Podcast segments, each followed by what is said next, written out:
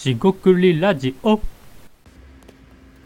こんばんは。しごくりラジオの大橋です。今回もしごくりラジオ始めていきたいと思います。今回ですね、同じ話を何度でもしていいよ。えー僕もそういうことがありますというテーマで 話をしていきたいと思います。えー雑談ですね。えーお気軽にお聞きください、えー今回もどうぞよろしくお願いいたします。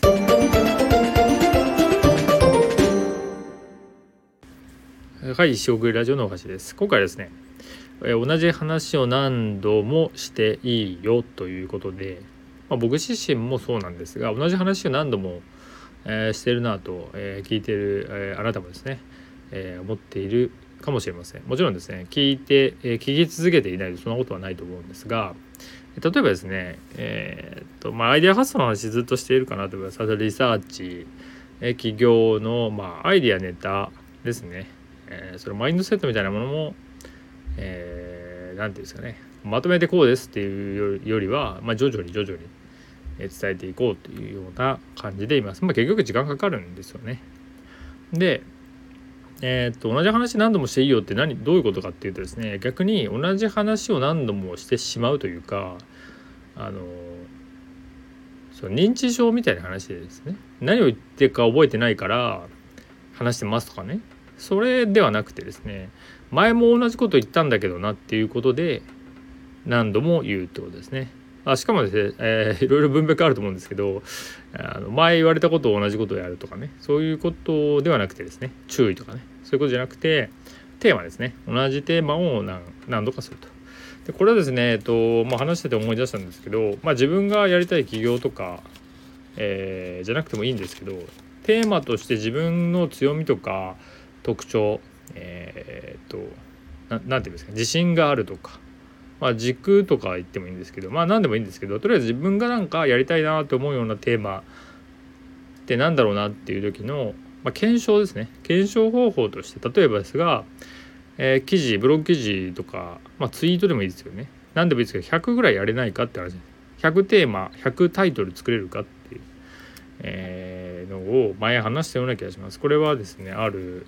えー起業家の方が書いてたのでラジオでも喋ったような気がするんですけどあのーちょっと思い出したらリンクありますと。でそれと一緒ですね。あの自分が、えーっとそのテーマで2時間ぐらいは何も準備せずに喋れるものとかっていう意味合いでいいんですけど、まあ、それめちゃくちゃ、えー重要だなと思います。で僕であれば、まあ、リサーチもですが、まあ、調べることですね。えーっとアイデアの出し方とかアイデア発想につく、まあ、ビジネスアイデアとかでもいいですけど2時間は全然余裕でいけるような気がします。で行ってやってみたら全然ダメだったってこともあるのであのやれそうかどうかっていうねところとまあ実際にやってみてどうかっていう話になります。であの実際にですねアイディア、えー発想に関することを、まあ、ずっとこうアウトプットしたり気づいたことを、まあ、時には膨らませたりね、えー時にはですねこの、まあ、軽すぎるものっていうふうにしててもいいんですけどでもそのテーマでずっとやり続けられるっていうことがあ分かればもしくは全然できなかったなとか、えー、と100は無理だけど、えー、10ぐらいはできたからいいやとかね。そういう確認ですよね。自分がどれだけできるかっていう確認となるんで、えーいいかなと思いますつまりそれをもう話戻すと同じ話になるとか同じ話になっちゃうなっていうことをもしかしたら思う人もいるかもしれませんがそれは意識無意識という、えー理解を超えてですね意識的に話そうっていう人もいると思うんですけど人ってやっぱり同じ話を何度も聞くとちょっと耳にタコができるじゃないですか嫌になってくるんで違う切り口ででも同じことを言ってたっていうのがなんかベターなのかなと思ったりします。で、えー発信側ですよね。アウトプットする側としてはアウトプットする時にあなんか俺同じようなこと言ってるんだけどやっぱ切り口は違うよなっていうことがまあ視点移動とかですね。アイデア発想においても必要でアウトプットする時でも、まあ、非常に大事な気がします。つまり言い方を変えてみたりえーっと論理ですよね。順番を変えてみたり、まあ、結論から入る方がいいんですが別に結論から入らなくてもその情緒を楽しんで 最後にこうとか表現の仕方を変えてみるんですねまあ以前は結構言ってたと思うんですけどえ動画スライドみたいにしてもいいし音これは音声ですけど、えブログの記事活字にしてもいいしえっ、とまあ図解ですよね表現方法を変えてみるとかあの媒体を変えたりとかねいろいろできると思うんですよ。それを、えー、工夫するっていうことでもいいと思うんですけどただそのテーマというかじゃあ100やろうってしたら100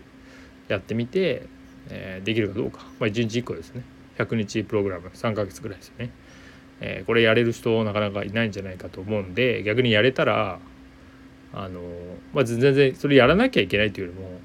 やれたらその人にとって、まあ、やれたら売れるとかね成功するっていうことじゃないですけどやれるってことはそこそこその胆力というか、えー、テーマ性というかね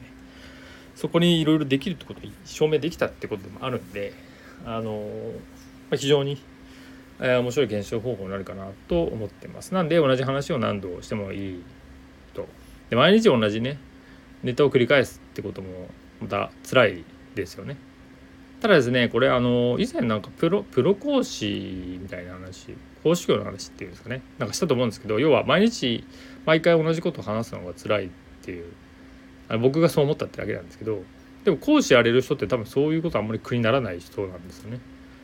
同じことを言ってるようで反応が違うとか少し言い回しを変えることで全然飽きないっていうね。飽きなければ全然できると思うんです。だからそれがまあプロだなと僕は思います。なんで僕もなんかアイデア発想とかアイデアとかリサーチとかなんか同じようなこと言ったり同じことやってるように見えてまあ実は、え、同じことやったら飽きるので飽きないように工夫してるから、まあ、続けられてたり面白がれるんだろうなって思うんで、まあ、お互い様っていうのは変なんですがその視点とか、まあ、興味ですよね興味とか面白さの部分が、えー、その人のから見ると、まあ、結局一緒というか面白がれてるから続けられるよなみたいなことを改めて感じました。っていう意味でいくとすごく平たく言ってしまうとですね鳴らしてしまうと、えー、同じようなことをやってても、えー、それはですね実はち細かく言えば違ってたり興味を持つっていうことを、まあ、いかにですねその日々できるか、え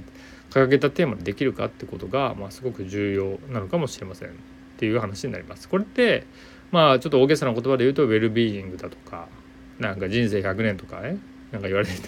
するかもしれませんけど QOL だとかまあ、生きがいみたいな話ですよね。につながっていくかもしれません。今回はこんな話題で終了したいと思います、えー、ここまでお聴きいただきましてありがとうございました、えー、今日も一日お疲れ様でした。